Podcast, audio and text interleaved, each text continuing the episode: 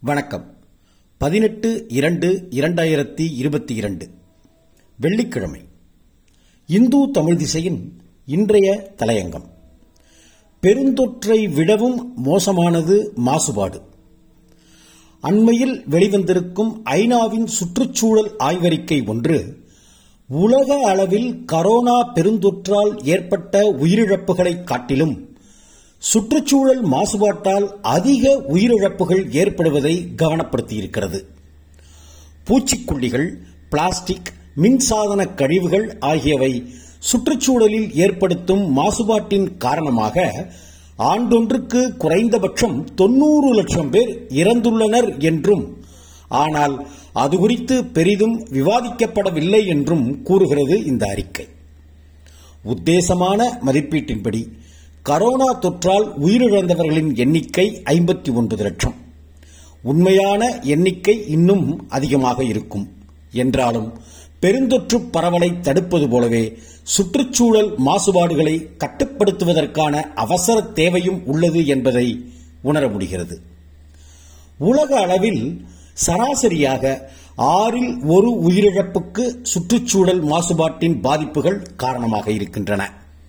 குறிப்பாக காற்று மாசுபாட்டின் விளைவான உயிரிழப்புகளே எண்ணிக்கையில் அதிகம். ஆண்டொன்றுக்கு எழுபது லட்சம் பேர் காற்று மாசுபாட்டின் காரணமாக முன்கூட்டியே உயிரிழக்கிறார்கள். மாசுபாட்டின் விளைவான உயிரிழப்புகளை குறைவான மற்றும் மிதமான வருமானம் கொண்ட நாடுகளே மிகப்பெரிய அளவில் சந்திக்கின்றன. முன்களப் பணியாளர்கள் பாதிக்கப்படுவதற்கான அபாயங்களும் நிறையவே இருக்கின்றன.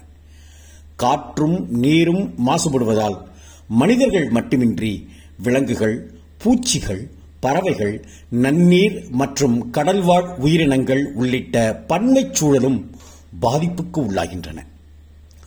மாசுபாடு அதிகரிப்பதற்கு அரசாங்கங்களும் நிறுவனங்களும் காரணமாக இருப்பதை சுட்டிக்காட்டியிருக்கும் ஐநாவின் இந்த அறிக்கை சில அபாயகரமான வேதியியல் பொருட்களுக்கு உடனடியாக தடை விதிக்க வேண்டும் என்று கேட்டுக்கொண்டிருக்கிறது. மேலும் மாசுபட்ட பகுதிகளை சுத்தம் செய்ய வேண்டும் என்றும் அந்த பகுதிகளில் வசிக்கும் ஏழை மக்களை பாதுகாப்பான வேறு பகுதிகளில் குடியமர்த்த வேண்டும் என்றும் பரிந்துரைத்துள்ளது. இந்த அறிக்கையின் வரைவாளரான சூழலியல் ஆர்வலரும் மனித உரிமை செயல்பாட்டாளருமான டேவிட் பாய்டு மாசுபாடு மற்றும் நச்சுக்கூறுகள் ஆகியவற்றால் ஏற்படும் பாதிப்புகளை கட்டுப்படுத்துவதில் தற்போது பின்பற்றப்பட்டு வரும் அணுகுமுறை தோல்வியடைந்துவிட்டது என்று குறிப்பிட்டிருக்கிறார். சுற்றுச்சூழலுக்கான உரிமை தொடர்ந்து மீறப்பட்டு வருவதாகவும் அவர் கவலை தெரிவித்துள்ளார். அடுத்த மாதம் நடக்கவிருக்கும் ஐநா மனித உரிமை கவுன்சில் கூட்டத்தில் இந்த அறிக்கை விவாதிக்கப்படவிருக்கிறது. அக்கூட்டத்தில் பாதுகாப்பான தூய்மையான நிலையான சுற்றுச்சூழலும் அடிப்படை மனித உரிமைகளில் ஒன்றாக ஏற்றுக்கொள்ளப்பட உள்ளது.